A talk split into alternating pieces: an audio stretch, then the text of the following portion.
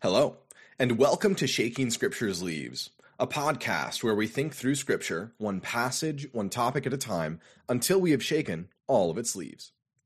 Now, this week, we're going to be getting back into the normal podcast format, and I know that it has been a little while since the last time I've posted an episode.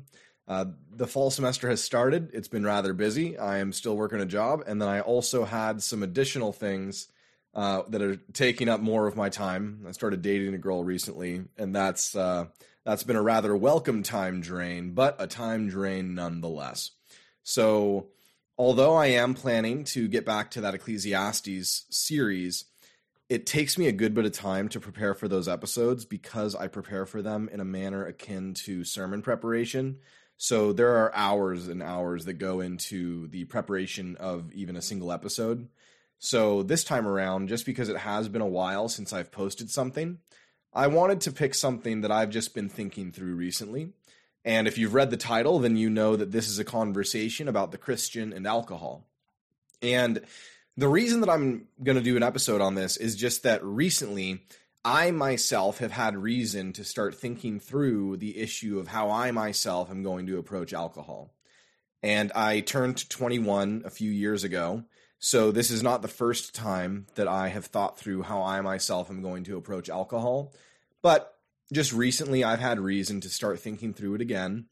And since I'm thinking through it, I figured that hey, might as well just do a brief little episode on my thoughts basically. How do I work through scripture? What are the essentially black and white issues that do exist? And then how do I myself navigate the gray? not necessarily as a prescription to other people that you need to navigate issues the exact way that I do, or that the conclusions I come to must be your conclusions, but instead, how do I look at the black and white that is that does exist in the Bible, and then how do I go from that and just think through it in my own life, in hopefully so that that can be helpful to how maybe one of you guys can think through black and or sorry gray issues in your life, and when I say that, I don't mean that what's black and white in scripture is different for me than what's black and white in scripture for you. That is absolutely not what I mean.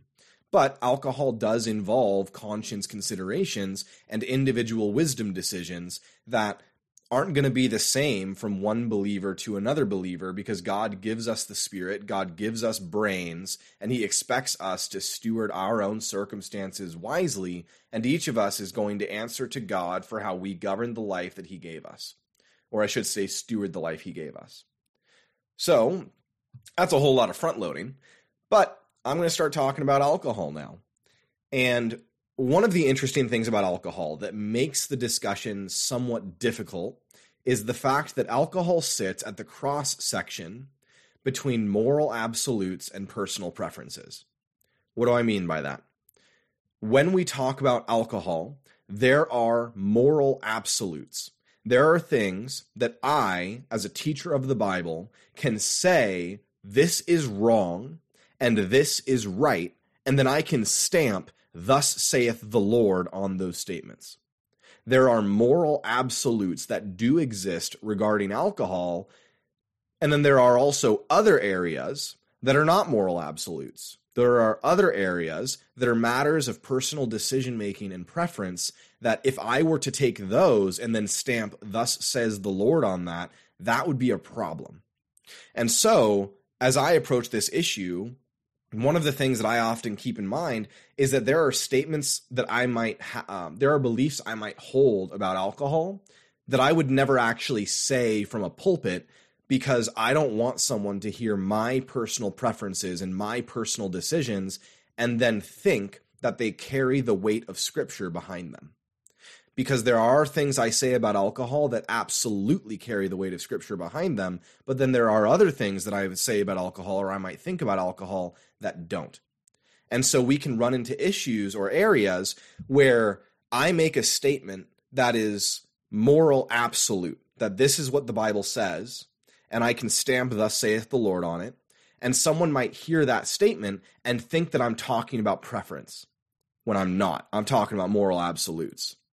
But then, in the same way, we can be in a situation where I might discuss a personal preference that I have regarding alcohol, and someone listening might think that that's one of the statements that I might stamp, Thus saith the Lord, on. And they might think that it carries the weight of Scripture. And so it's important to delineate those halves of the conversation. And since I'm talking about how I myself have been thinking through alcohol, both areas of discussion are going to come up. And I'm going to try to be very clear about where the line is. So let's talk about the moral absolutes. Like I said, there are things about alcohol that I can say with moral absolute force. There are things that the scriptures teach about alcohol that we as Christians and frankly people in general are supposed to submit to. There are things that are not a matter of preference. There are things that are a matter of what God says and how we are going to respond to that. And so, I'm going to start with the first thing. The first thing that I can say and I can stamp, Thus saith the Lord on it where I can put on my moral absolute hat, where I can put on my preacher hat, and I can say, this is what the Bible says about alcohol, and also disobedience to this is sin. I can say that it is a sin to get drunk. And in the Old Testament, this is something that appears often just as a matter of wisdom. And there are other places it appears in the Old Testament where it's not a matter of wisdom, but when I talk about the matters of morality, I'm going to refer to the New Testament.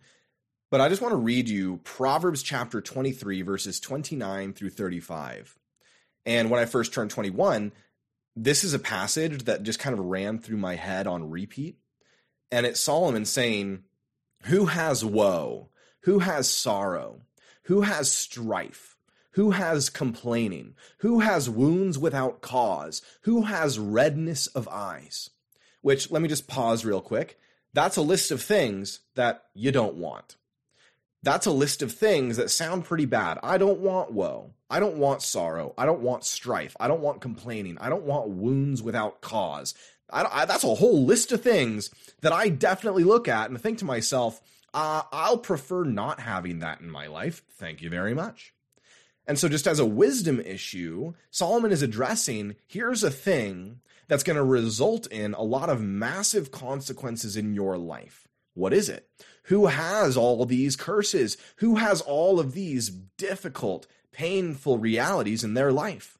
Verse 30 Those who tarry long over wine, those who go to try mixed drink, and he says, Do not look at the wine when it is red, when it sparkles in the cup, and it goes down smoothly. In the end, it bites like a serpent and stings like an adder. Your eyes will see strange things, and your heart will utter perverse things. You will be like one who lies down in the mast of in the midst of the sea, like one who lies on the top of a mast. Which let me just pause. Think about that imagery just Im- like imagine lying down on the top of a mast of a ship moving at sea where if any of you get motion sickness and you kind of end up being on a ship and you blow chunks over the side it's kind of like that where it kind of is a very vivid way to describe alcohol throwing off your balance and making you nauseous. And then in verse 35 they struck me you will say but i was not hurt. They beat me but i did not feel it. When shall i awake? I must have another drink. Where even as this person is doing this thing that results in all of these painful difficulties in their life, as they are confronted with the pain that is caused by what they're doing, it's actually a spiral where the pain that is caused by their misuse of alcohol drives them to alcohol once again. Where you're causing yourself pain and you're responding to that pain by doing something that only causes more pain. And the, the thing in question is the abuse of alcohol. So, as a wisdom issue, alcohol will destroy your life. Specifically, the misuse of alcohol, drunkenness, will destroy your life.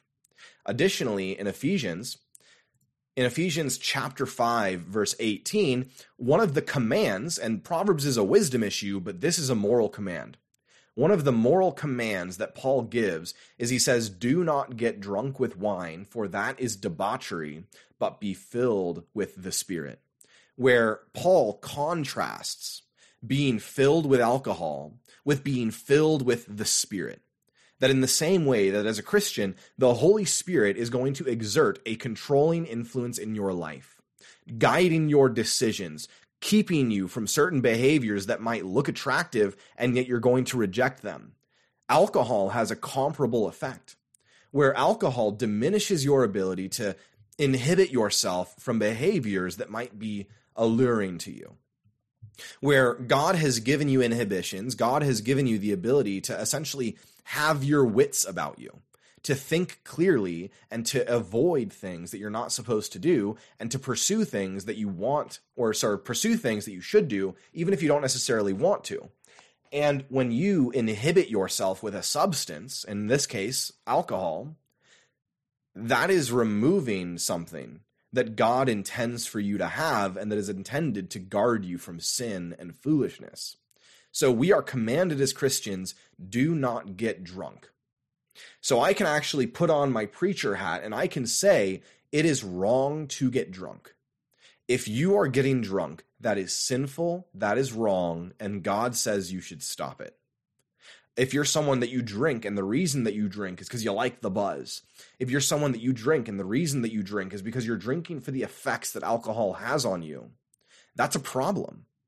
As a as a teacher of the Bible, I can speak and have the force of scripture behind me when I say it is a sin to get drunk.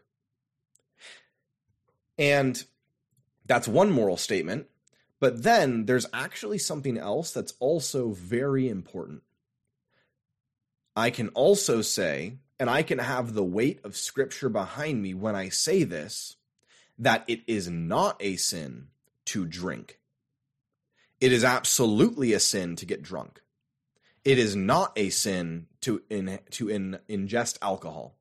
Drinking a beer is not an inherently sinful action. If I see you drinking that does not mean that you are committing a sin. And I can actually refer to the Bible and know that. Here's one example, and this is kind of an easy one. Jesus drank and Jesus provided alcohol for others, which I'm going to spend a lot of time on the statement that Jesus drank, but let's just briefly touch on John chapter 2, the wedding at Cana. And this is Jesus uh, the first miracle of Jesus that we have recorded in the Gospels. And so I'm just going to read it. But in chapter 2, verse 1, on the third day there was a wedding at Cana in Galilee, and the mother of Jesus was there. Jesus also was invited to the wedding with his disciples. Verse 3 When the wine ran out, the mother of Jesus said to him, They have no wine. And Jesus said to her, Woman, what does this have to do with me? My hour has not yet come. And his mother said to the servants, Do whatever he tells you. Which there's kind of a funny interaction between Jesus and Mary there that I think is interesting, that there's probably a lot we could talk about with. But that's not the point of what we're talking about. So, verse 6 Now there were six stone jars uh, there for the Jewish rites of purification, each holding 20 or 30 gallons. Jesus said to the servants, Fill the jars with water. And they filled them up to the brim. And he said to them, Now draw some out and take it to the master of the feast. So they took it. And when the master of the feast tasted the water that had now become wine and did not know where it had come from, though the servants who had drawn the water knew, the master of the feast called the bridegroom and said to him, Everyone serves the good wine first, and when people have drunk freely, then the poor wine but you have kept the good wine until now. This, the first of his signs, Jesus did at Cana in Galilee and manifested his glory, and his disciples believed in him. So that's kind of interesting. Which even the statement, everyone serves the good wine first, and when people have drunk freely, then the poor wine. Why would people do that? Because when you get a little bit buzzed, you start to not notice the quality of the alcohol you're drinking. So, one of the reasons that I clarify that is that there are people who will look at wine in the old, in the New Testament and they'll say, "Well, it wasn't really wine. It was just water with some wine in it to purify it."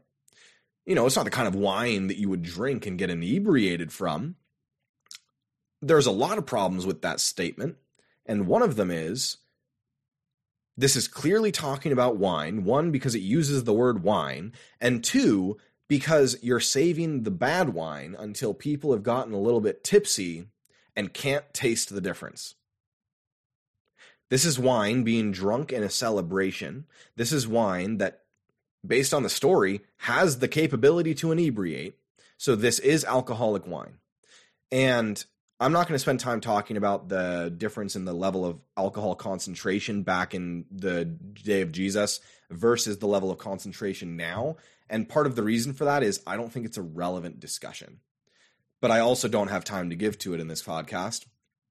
But Jesus provides alcoholic wine to a wedding. That that's that's helpful for our discussion. But we don't see any statement that Jesus himself drank at the wedding. And I would say that that's probably something you can assume that Jesus probably drank. And we know that drinking and getting drunk is sinful, so we can know that Jesus didn't get drunk. But I don't think it's an unfit assumption to, at least as a possibility, even based just on John chapter 2, acknowledge the likely the likelihood that Jesus may have been drinking at this wedding, and I would assume that he was. But there's actually another statement in the Gospels that I think is more important because basically there's not a faithful way to interpret it that does not lead you to the conclusion that Jesus drank. So let's look at Matthew chapter 11. And in Matthew chapter 11, there's some conversations about John the Baptist. And one of the statements that Jesus makes about John the Baptist is, you know, verse 9 what then did you go to see? A prophet? Yes, I tell you more than a prophet. This is he of whom it is written, Behold, I will send my messenger before your face, who will prepare your way before you. So John is praising, or sorry, Jesus is praising John the Baptist, and he makes an interesting statement at the end. He says, But to what shall I compare this generation? It is like children sitting in the marketplaces and calling to their playmates. We played the flute for you, and you did not dance. We sang a dirge, and you did not mourn. In other words, whatever we give you, you're just not happy with. You know, you don't want to dance, and so we're like, well, okay, maybe you want to mourn. And so we play a dirge, and then you don't want to mourn for that. And it's just like they're just a group of people, like petulant children that can't be pleased. And in verse 18, he says, For John came neither eating nor drinking, and they say he has a demon. Verse 19 The Son of Man came eating and drinking, and they say, Look at him, a glutton and a drunkard, a friend of tax collectors and sinners. Yet wisdom is justified by her deeds. And so Jesus compares himself to the John the Baptist, and one of the things he identifies is John the Baptist didn't drink. And we actually know from the biographical details of John the Baptist's birth that John the Baptist was a Nazarite from birth, or at the very least, he was pledged and commanded to never drink alcohol uh, for his life. So John the Baptist didn't drink. And Jesus says, John the Baptist didn't drink, and you say of him he's he's demon possessed. But when I come to you drinking, you accuse me of being a drunkard. So whether we do or don't consume alcohol, you have a low view of us. Now, there are people who will read this passage and they'll say, well, it doesn't actually mean that Jesus drank alcohol. Because, for example, it says that John came neither eating nor drinking. And the thing is, if, if John didn't eat, well, then he'd starve to death. If he didn't drink, then he'd thirst to death. So they say, you know, this isn't really talking about eating and drinking alcohol. This is just talking about how John was out in the wilderness and he didn't go to places that had feasts. You know, John didn't attend feasts, but Jesus, he attended feasts. He went to places where there was eating and drinking. And there are two problems with that. Problem number one is it doesn't say that John didn't join feasts and Jesus did join feasts. It refers to the action of eating and drinking. Additionally, when you look at the parallel passage in Luke, chapter 7, the statement is this For John the Baptist has come, eating no bread and drinking no wine, and you say he has a demon. The Son of Man has come, eating and drinking, and you say, Look at him, a glutton and a drunkard, a friend of tax collectors and sinners. Yet wisdom is justified by all her children. And the thing that's significant about that is you can tell that the statement in Luke is longer. John has come eating no bread and drinking no wine. Now, the, the objection that exists in the Matthew passage is well, John the Baptist didn't literally not drink and he didn't literally not eat. So maybe it's talking about some metaphorical use. But one of the things you got to remember is that Matthew, first of all, is written to a Jewish audience who's going to be more familiar with John the Baptist than the Gentile audience that Luke is written to. And additionally, in Matthew chapter 3, one of the statements made about John is that his food was locusts and wild honey. So we already know that John didn't drink, and we also know that John didn't eat bread. And the fact that Matthew has provided that information earlier in his book, before Jesus' statement about uh, John not eating or drinking, you can assume the rest of that statement.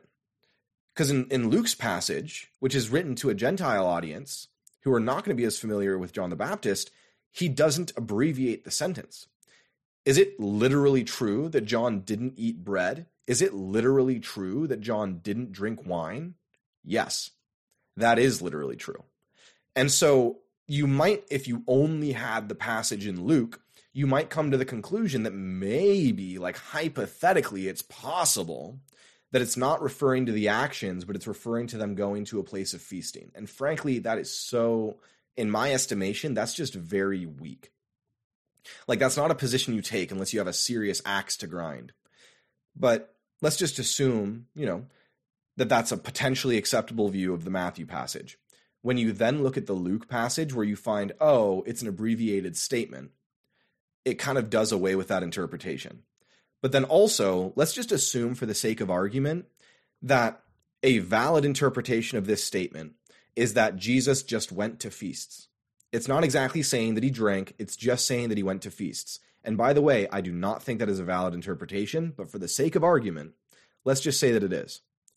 Why then would I assume that Jesus never drank any of the times that he went to a feast where, in the normal practice of his culture, drinking would happen, and Jesus, in some circumstances, even provided the booze? It's a major stretch from the idea that Jesus just went to feasts, and all he's saying is that he went to feasts, and people are accusing him of being a drunkard, not because he ever drank any wine, but just because he was there where people were drinking wine. Like to go from that, and to go from that to Jesus was just attending the parties, and then to go from the idea that Jesus was just attending the parties to the idea that he attended the parties but never had a drop no one reads these passages who doesn't have a desire to essentially walk away believing that drinking is wrong. Like, no one reads these passages without that context and leaves it with the impression, oh, wow, I didn't realize that Jesus never drank. Like, that's just not something that you would come to this passage without some pre understanding or essentially like already held conclusion like, unless you're coming to this passage with an already established conclusion, you're not going to leave it with that impression. Like, anyone coming to this passage for the first time and reading it is going to leave understanding John didn't drink wine and Jesus did. So that's the first thing. If if drinking alcohol is inherently sinful, if having a beer is inherently sinful, then Jesus sinned. Because based on the text of scripture, it sure looks like Jesus drank. And there's not a strong case to be made that drinking is inherently sinful. And if it is inherently sinful and Jesus did it, we've got some problems. So I have so we are able to have a very very high degree of confidence that Jesus drank, which means that drinking is not inherently sinful. I feel like that's a pretty good it's a pretty good argument if you're someone who believes that Jesus was perfect. In other words, if you're a Christian. So that's kind of significant. Additionally, in the Bible, there are passages that refer to drinking as a good activity. In Psalm 104, 14 to 15, it says, You cause the grass to grow for the livestock. It's referring to God, like the blessings he gives to his creation. You cause the grass to grow for the livestock and plants for man to cultivate, that he may bring forth food from the earth and wine to gladden the heart of man oil to make his face shine, and bread to strengthen man's heart. Where the psalmist is referring to blessings that God has given his creation, and among those blessings is wine. Additionally, Ecclesiastes chapter 9 verse 7 says, "Go, eat your bread with joy, and drink your wine with a merry heart, for God has already approved what you do." So, let's just quickly restate the moral absolutes that I can state about, about alcohol. Moral absolute number one it is a sin to get drunk. If you are drinking and getting drunk, I can say with the force of scripture behind me, that is sinful, that is wrong, stop doing it. Additionally, the Bible demonstrates that drinking in and of itself is not inherently sinful. So it is not wrong to drink, but it is absolutely wrong to get drunk. There's actually another moral issue that does come up with uh, drinking, though, because even though you're free to drink, it doesn't necessarily mean that there's never a situation in which it might be sinful to drink. What do I mean? In 1 Corinthians chapter 8, Paul addresses an issue of Christian freedom, and specifically the example he addresses is meat sacrificed to idol, idols. And so I'm going to read a portion of uh, 1 Corinthians chapter 8, and then I'm going to walk you guys through it and then discuss how it relates to alcohol. So in, in verse 1, Paul says, Now concerning food offered to idols, we know that all of us possess knowledge, but this knowledge puffs up, but love builds up. If anyone imagines that he knows something, but he does, uh, he does not yet know as he ought to know. But if anyone loves God, he is known by God. Therefore, as to the eating of food offered to idols, we know that an idol has no real existence, and that there is no God but one. For although there may be many so called gods in heaven or on earth, as indeed there are many gods and many lords, yet for us there is one God, the Father, for uh, from whom are all things, and for whom we exist, and one Lord, Jesus Christ, through whom are all things, and through whom we exist. Now, before I continue through that passage, I want to discuss a little bit about what he's talking about here. Back in the time that this is written, and in Corinth, there would be meat that was sacrificed to idols. And of course, the idols can't eat the meat. And so the, the meat would be eaten in celebrations and in worship ceremonies. And additionally, the leftover meat would be sold. So you could go to the temple and you could buy meat that had been butchered and cooked and it was sacrificed to an idol. But as a Christian, we understand that the idol is not real. It makes no difference if this meat was cooked over an idol flame or if it was cooked over a normal flame because the reality is both are just normal flames. And so I'm just grabbing some meat. Now, the question is why does that why is Paul talking about this? Idols aren't real. It doesn't matter if meat was sacrificed to an idol. It makes no difference because idols aren't real. Why do I care? Verse 7. However, not all possess this knowledge, but some, through former association with idols, eat food as really offered to an idol, and their conscience, being weak, is defiled. Food will not commend us to God. We are no worse off if we do not eat, and no better off if we do. But take care that this right of yours does not somehow become a stumbling block to the weak. For if anyone sees you, who have knowledge, eating in an idol's temple, will he not be encouraged, if his conscience is weak, to eat food offered to idols? And so, by your knowledge, this weak person is destroyed, the brother for whom Christ died. Thus, sinning against your brothers and wounding their conscience when it is weak, you sin against Christ. Therefore, if food makes my brother stumble, I will never eat meat, lest I make my brother stumble.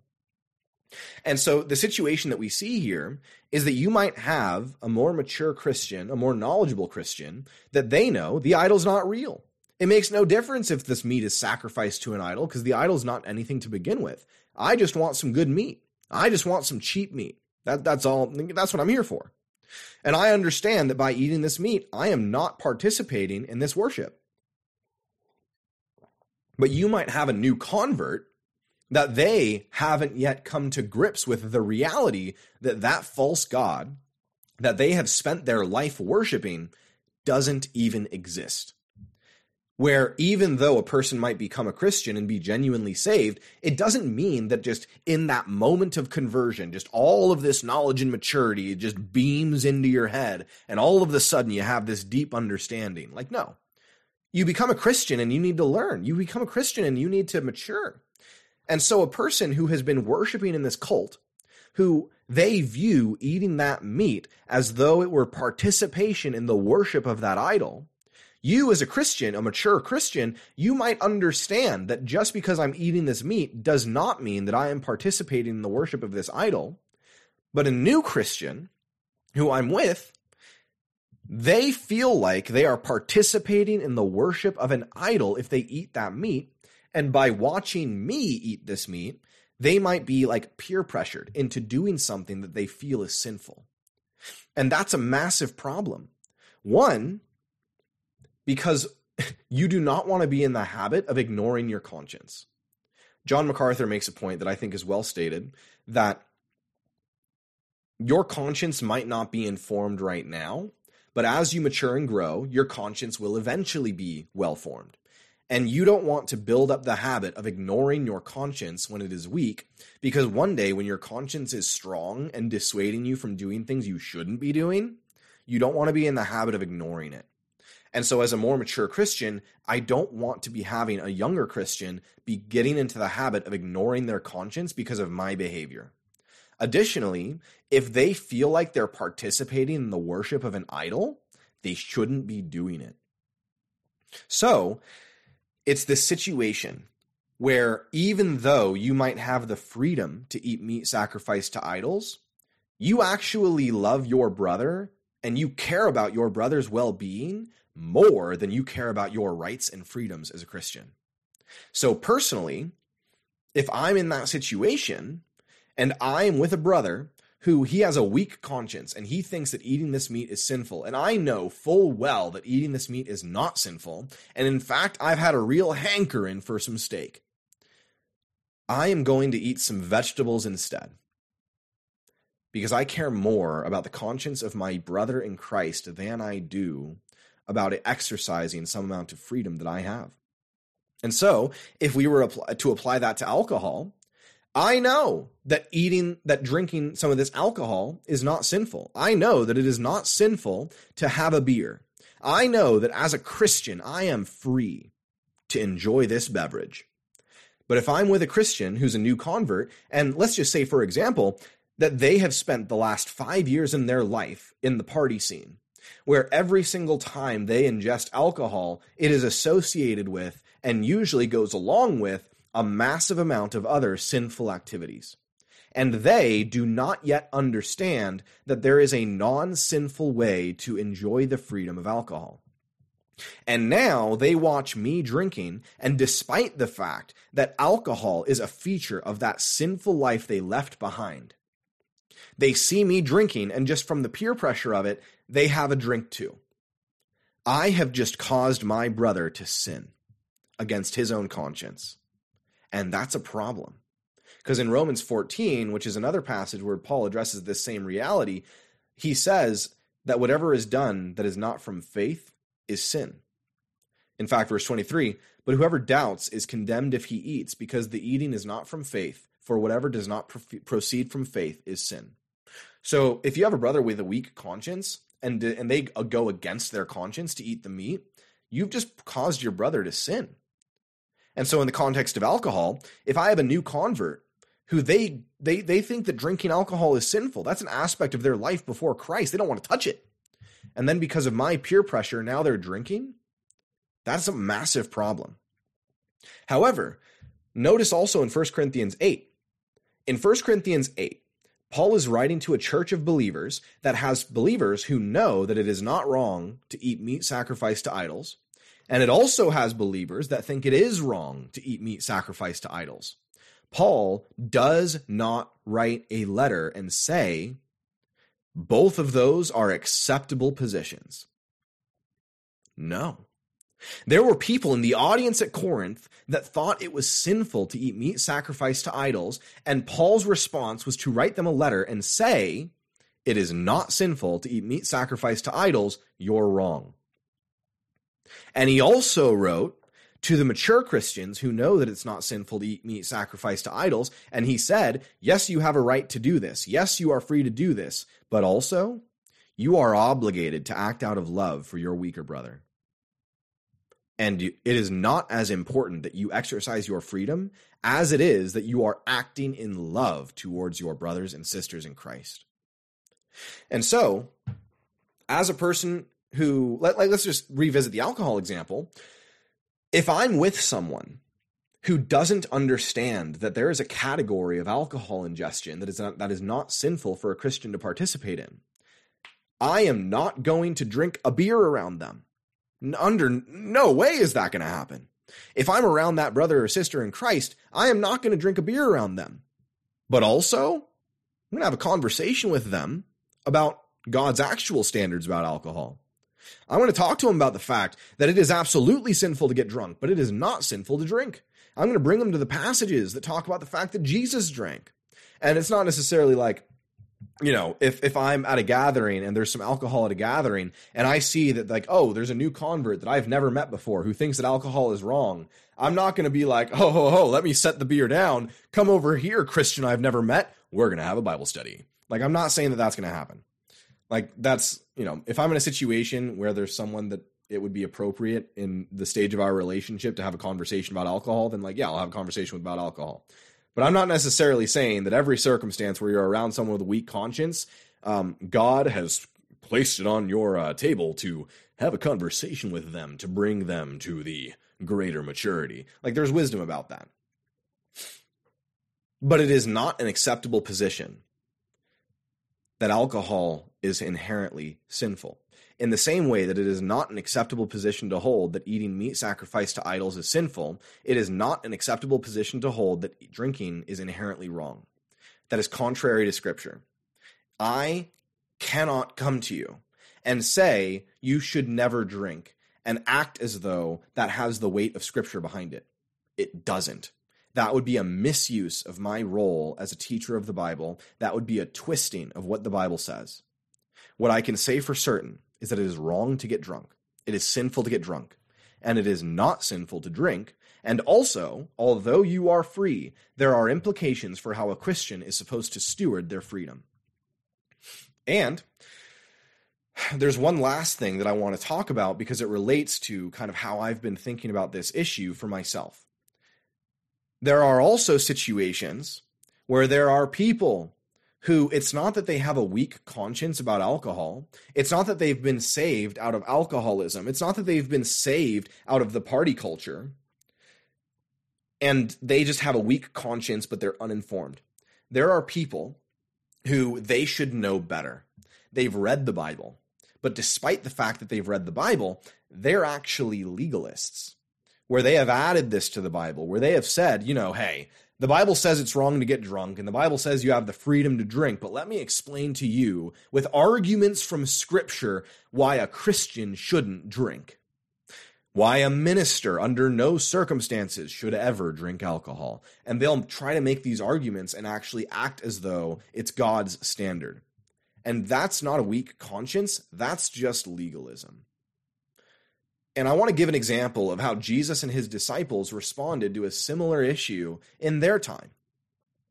In Matthew chapter 15, verse 1, it says, Then the Pharisees and the scribes came to Jesus from Jerusalem and said, Why do your disciples break the tradition of the elders? For they do not wash their hands when they eat. And the thing that they're referring to is that there was this whole essentially ceremonial cleansing that Pharisees would do, where they would wash their hands in a very particular way before they had a meal. And they're coming to Jesus and they're saying, Why do your disciples not follow the ritual of hand washing?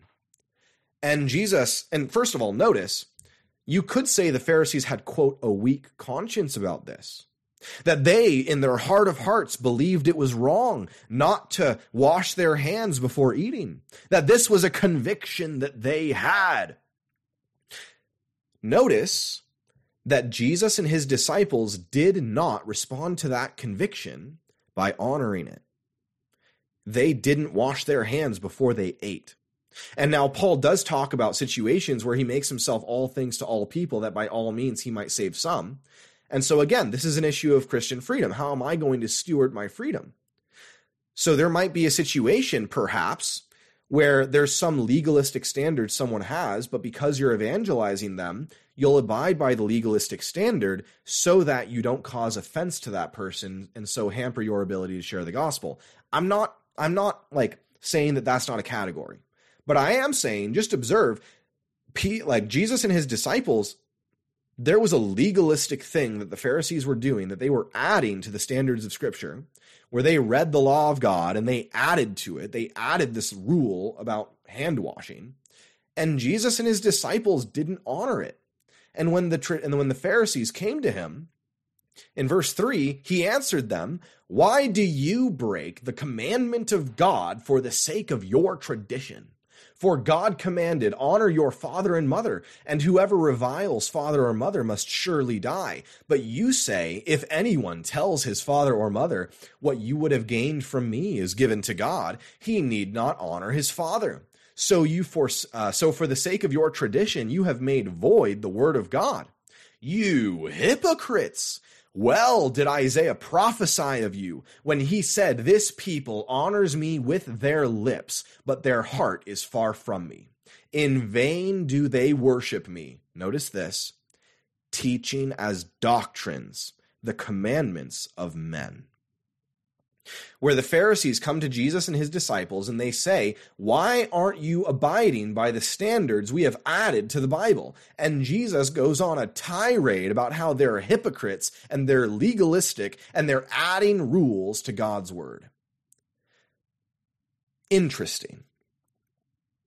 So there are people that they'll talk about alcohol consumption and they'll say, yes, it is wrong for a Christian to drink alcohol. And the thing that I would say and that I would encourage you with is that's not true. The Bible does have the standard that you shouldn't get drunk.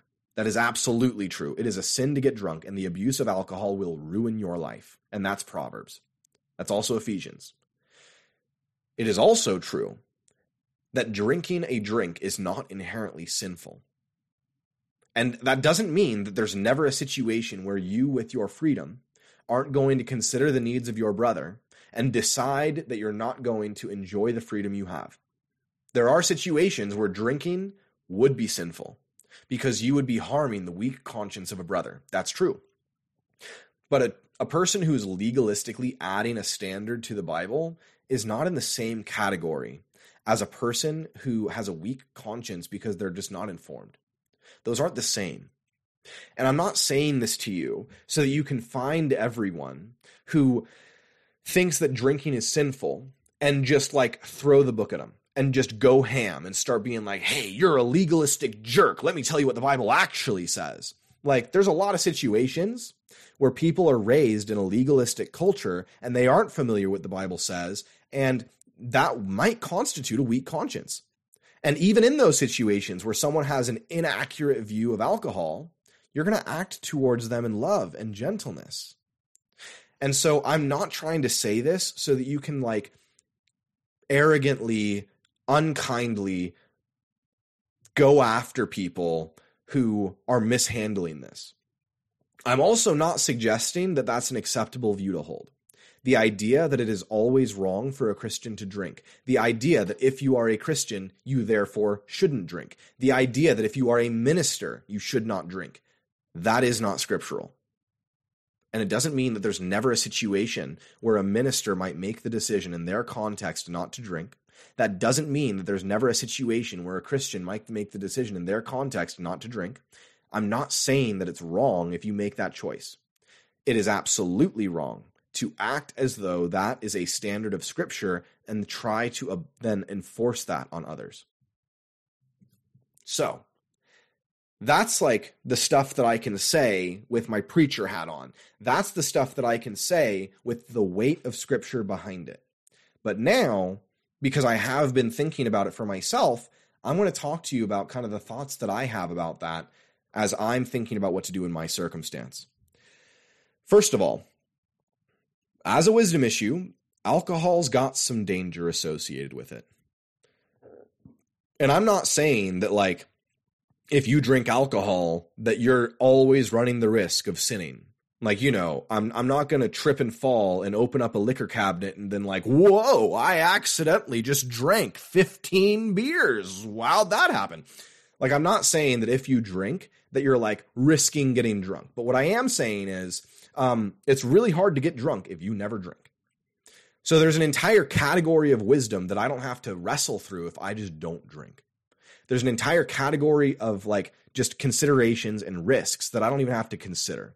I don't have to think about what's the line between being sober and being drunk. I don't have to think about how many drinks is too many. I don't have to think about how often is too often. If I just don't drink, that is a lot of questions that I don't even have to think about. And by the way, we have entered the portion of the conversation where I am not wearing my preacher hat, where I'm thinking about personal preference, where I'm reasoning through this for myself, and I'm thinking about, well, how am I going to handle it? This is not my preacher hat. So I'm thinking about the fact that getting drunk is a real issue. Alcohol's got some very legitimate uh, dangers. Do I want to introduce those into my life? Additionally, alcohol doesn't have any benefits. If I drink, I'm not like somehow getting more healthy. And in fact, I recently listened to like an episode from the Andrew Huberman podcast, which I don't know if you guys have heard of him. He's not a Christian, but he is a psychologist. He's a um, he's a neuroscientist. I mean, and he did an alcohol about just the modern studies on the effects of alcohol. And I listened to it. I thought it was really interesting. And I mean, I'm I'm not a neuroscientist and I'm not a health scientist, so it's not like I can put a stamp of approval on the stuff he says. He's quite a bit more qualified than I am. But based on the stuff in his podcast, basically there's a lot of health drawbacks to alcohol. Like it's basically exclusively bad for you. And it doesn't have any health benefits. So those are some things I'm thinking about too. Alcohol is bad for me. There are risks associated with getting drunk, including moral risks. Alcohol does not pose any health benefits for me. I'm not better off for drinking. I'm not going to like wake up in 15 years and be like, goodness gracious, I sure wish I had drank more gin. But does that necessarily mean that it's always unwise to drink alcohol? Because, for example, I personally I enjoy the taste of alcohol. Personally, I really like whiskey and gin. And just to kind of give you a, a window into my life and how often I drink, uh, I bought a six pack like two and a half weeks ago, and I checked my fridge before I started recording this, and I still have four of those beers left. So I personally don't drink often, and I don't drink much when I do. But I personally enjoy the flavor of gin. I enjoy the flavor of whiskey. I drink them straight. Like I'll sip on a, a drink of gin for like two and a half hours. And as I've been reconsidering how I'm going to approach alcohol, I'm maybe I'm going to stop doing that. But I personally drink and I drink rarely. And so I understand that there are absolutely people that enjoy the taste of alcohol. So is it, and I'm, I'm going to use an analogy just because alcohol is bad for you, just because alcohol has drawbacks and doesn't really have benefits, does that therefore mean that it is never a that is always unwise to drink it and that it is sinful to drink it? Because, for example, I'll have people who say, back in the time of Jesus, we didn't know about the health drawbacks of alcohol in the same way that we know about them now. We didn't know about all of the issues that we now know about. And one of my things would be God did. God knew about those things and he didn't say it was sinful. And so I'm not going to use modern discoveries about alcohol to comment on the morality of alcohol, but it certainly informs me to make a wise decision. I'll be able to steward that information. And I want to use an analogy. Let's talk about chocolate cake. Why would you ever eat chocolate cake? Chocolate cake is bad for you. Chocolate cake does not have nutritional benefit. Chocolate cake is useless. And is it therefore always sinful for a piece in, for a person to have a slice of chocolate cake? If you're at a birthday party and someone offers you a chocolate cake, do you have to turn it down because it's not good for you? In fact, it's bad for you. Your body is actually slightly worse off for having eaten that chocolate cake. Should we make it as should we preach from our pulpits that it is always wrong to go to McDonald's and it's always wrong to eat fast food because it's not the healthiest thing you could have eaten? Like, is that something that we as preachers have the authority to teach? Like, think about that. There's a reality that there are things that we do and there are things that we eat and drink that even though they are not good for us, we eat them because they're enjoyable. And I mean, consider 1 Corinthians 10, uh, 10 is it 31 or 13? I'm going to look it up.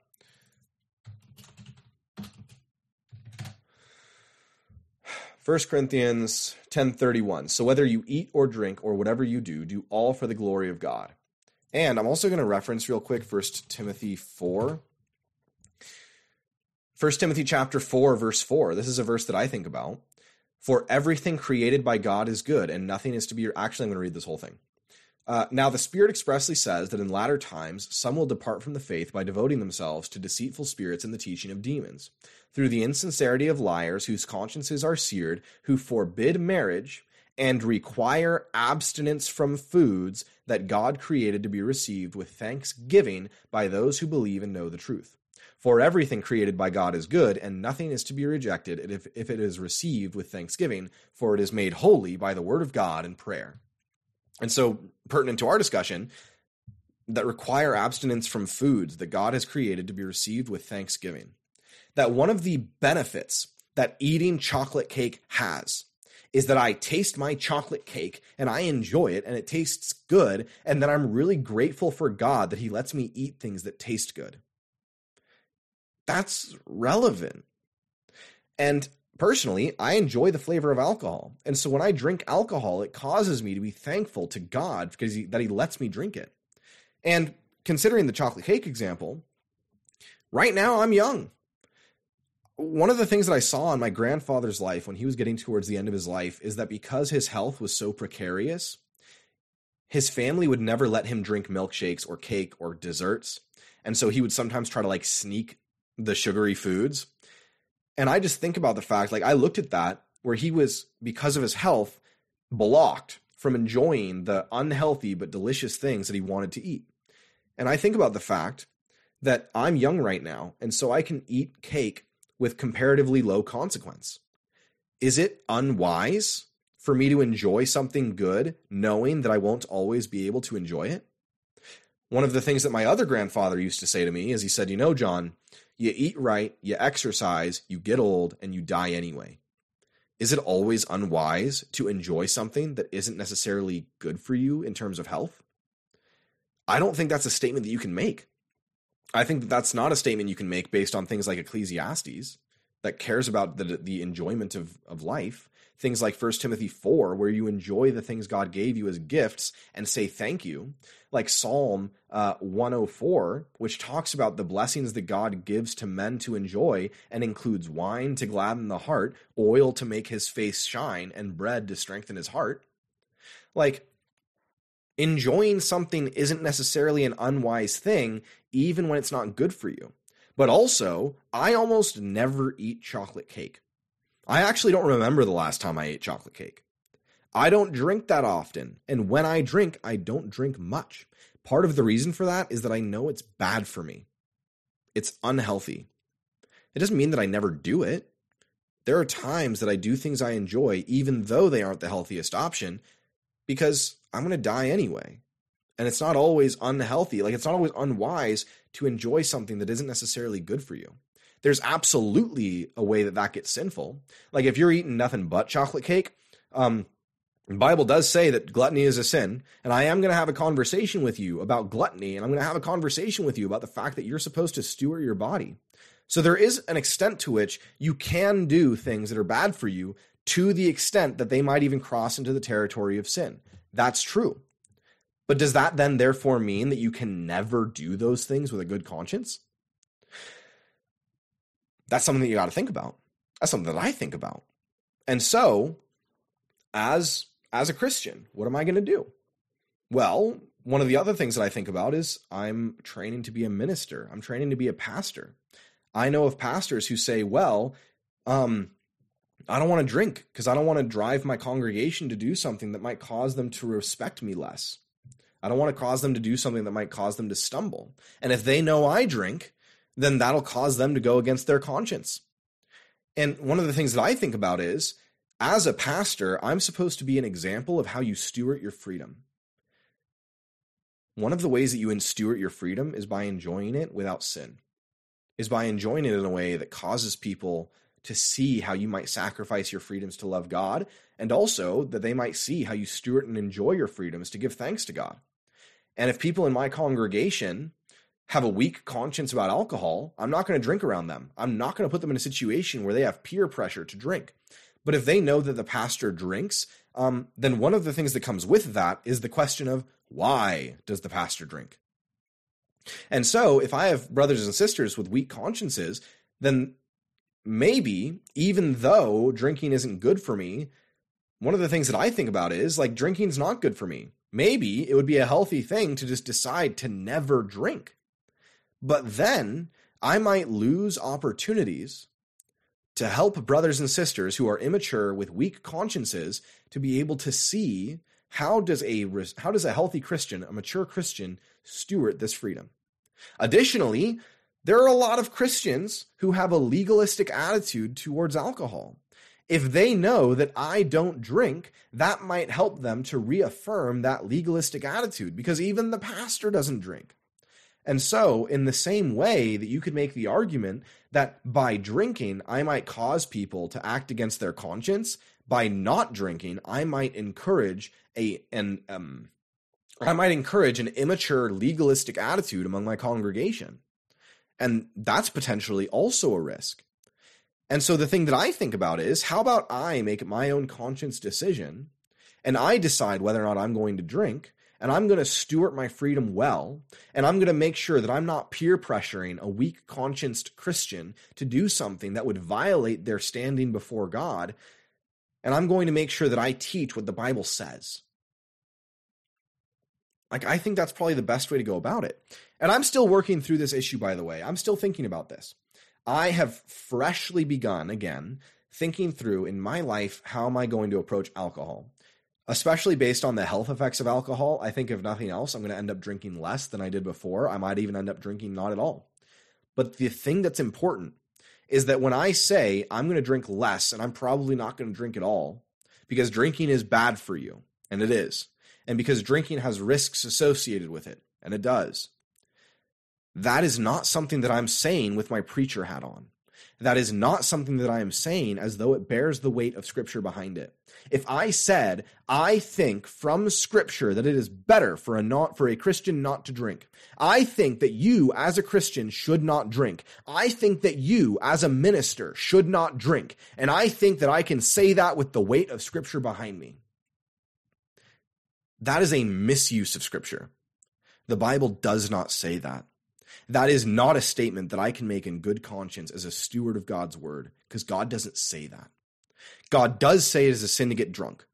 God does, I, I can say that the scriptures demonstrate that it is not sinful to drink. God does have things to say about the way that you steward your Christian freedom. But I think that one of the issues is we have preachers that will say, based on the Bible, or they'll say they'll say like based on the bible you shouldn't drink and then that muddies the conversation because the bible doesn't say that. And i think to myself if you're drawing a line somewhere that the bible doesn't draw a line and you're acting as though the bible draws a line there where else are you muddying the waters?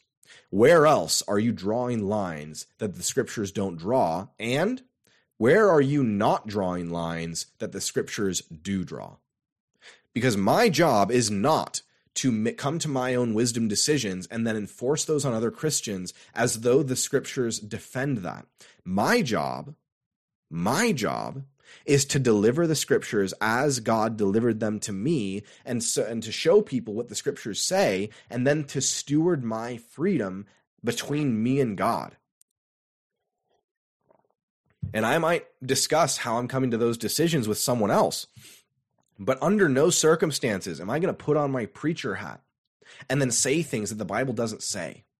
At least I'm going to try very hard not to do that. And where I do do that and I come and it comes to my attention, I'm going to repent and apologize and stop doing it. And so, in this conversation, there are moral absolutes about alcohol that I can say and then say, Thus saith the Lord. But alcohol is also an individual wisdom issue that Christians need to think about and come to a decision on. Yes, alcohol is not good for you, but also lots of things aren't good for you. Does that always mean that it's sinful to do things that aren't, quote, healthy for you? Is it always sinful to enjoy things that aren't necessarily the most healthy thing for you? No. And so I'm I'm currently working through this issue.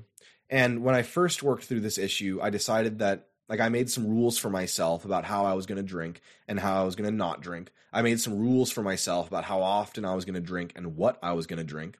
Like I I did those things. And right now I'm going through another process of reconsidering. And as it turns out, my dad is doing something similar. I found out about that recently.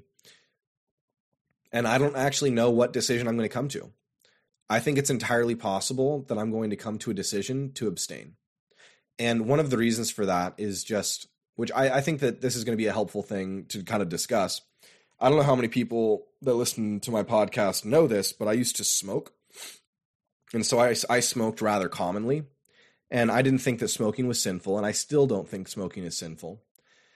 But, and I'm not saying that there's no way you could smoke that wouldn't be sinful. But for me personally, I smoked in a way that I don't think was sinful.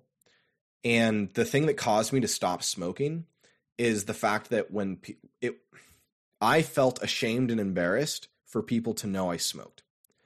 And I thought about the fact, like, just as a conscience issue, I don't want to do things that I'm ashamed of people knowing I do. And so I stopped smoking. And so I I don't smoke. And that doesn't mean that under no circumstances will I ever smoke a cigar. That if someone offers me a cigar, that I'm always going to be like, no. And I mean, typically, if people offers me a cigar now, the thing that I say is, yeah, so I actually quit smoking. But it doesn't mean that there's never a circumstance that I'll smoke. Like as far as a conscience issue goes, I wouldn't be, feel like I would violating my conscience if I smoked. But just as a health decision and as a conscience decision, just I don't smoke. I don't think it's good for me. I don't want to do things that are that I would be ashamed of people knowing I did. And I actually feel more strongly about not smoking than I do about not drinking because it does not embarrass me for people to know I drink. But it's entirely possible that at the end of this of this thought process, I'm going to come to a similar position on alcohol, at least for my own life, as I did with smoking. It's bad for me, it doesn't benefit me, and I just don't want it in my life. Does that mean that under no circumstances will I ever drink? Will I ever have a beer? No, not necessarily. Maybe that is what I'm going to come to, but I don't know. I'm kind of in the process of thinking through it. But does that mean that I'm never going to touch a beer? Maybe not. But I think there's a solid chance that I'm going to come to the conclusion that I just I basically want to not drink. That just as a rule in my life, I'm not going to I'm not going to drink. Doesn't mean that I never drink, but just as a general rule, I'm not going to drink. In the same way that I I don't smoke anymore. I think it's a poor stewardship of my body. I don't think that my enjoyment of the alcohol, my enjoyment of the beverage, is worth the drawbacks it has. And so that's kind of the stuff that I'm thinking through. But again, that is all stuff that I am not wearing my preacher hat for. There are things I wear my preacher hat for. There are things I don't wear my preacher hat for. In the same way that I like running, and I would recommend that you run. In the same way that chocolate cake's not good for you, and I don't think you should eat chocolate cake. Not necessarily that you never do, but I don't think you should eat chocolate cake, just as a general rule. It's not good for you. In that sense, I might also say, just as a person, alcohol's not good for you. Smoking's not good for you. You shouldn't do them. But as a preacher, as someone that God has entrusted with the, with the Bible and has given the opportunity to teach the Bible, the Bible does not say that drinking is a sin and it would be a mishandling of the Bible for me to pretend that it does. And so I just have been thinking through all this. And so I thought it would be helpful to just kind of talk through how do I think this issue through this issue as I'm grappling with my own conscience. And even though I haven't come to a conclusion on what I'm going to do personally, I, I, still thought that this would be a helpful thing to talk about, and it doesn't take as much preparation because I've already been thinking about it as a typical Ecclesiastes message would. So I am planning on picking that series back up. I don't know when I'll have the opportunity to, but until I do, here's just an episode on alcohol. And so, as as my as my practice, I'd like to pray for you before you go. Lord, thank you for the fact that you have given us your word, that you have given us standards, that even as Christians, there are commands that you give us to obey and that we are supposed to be obedient to. But also, we have freedom. You have given us good gifts to enjoy, and you have given us good gifts to, in some situations, abstain from. And Lord, I pray that you would help us to navigate those things rightly, that we would steward our freedom in a way that is honoring to you and obedient to you, and that you would guide us in that process. I pray that you would help myself to think through the issue of alcohol and how I'm going to steward my own freedom. And Lord, that you would also give wisdom to the people who listen to this and to other Christians who are grappling with the same thing. That we wouldn't have an attitude of arrogance towards people who think differently than we do, but that we would have a firm commitment to what your Bible, to what your word says but that even when there are people who are wrong, that we would be gentle towards them and loving towards them, that we wouldn't get into a, a, fight, that we wouldn't get into an ego battle, but that this would be an area like any other where we are genuinely motivated by the well being and the care of our brothers. I pray that you would help me as I grapple through this. I pray that you would help other people as they grapple through this. And I pray that these things in your name. Amen. Thank you for listening to this episode of Shaking Scripture's Leaves. If you would like to reach out to me or read blog posts on other issues, you can visit my website at shakingscripturesleaves.com. I'll see you next time.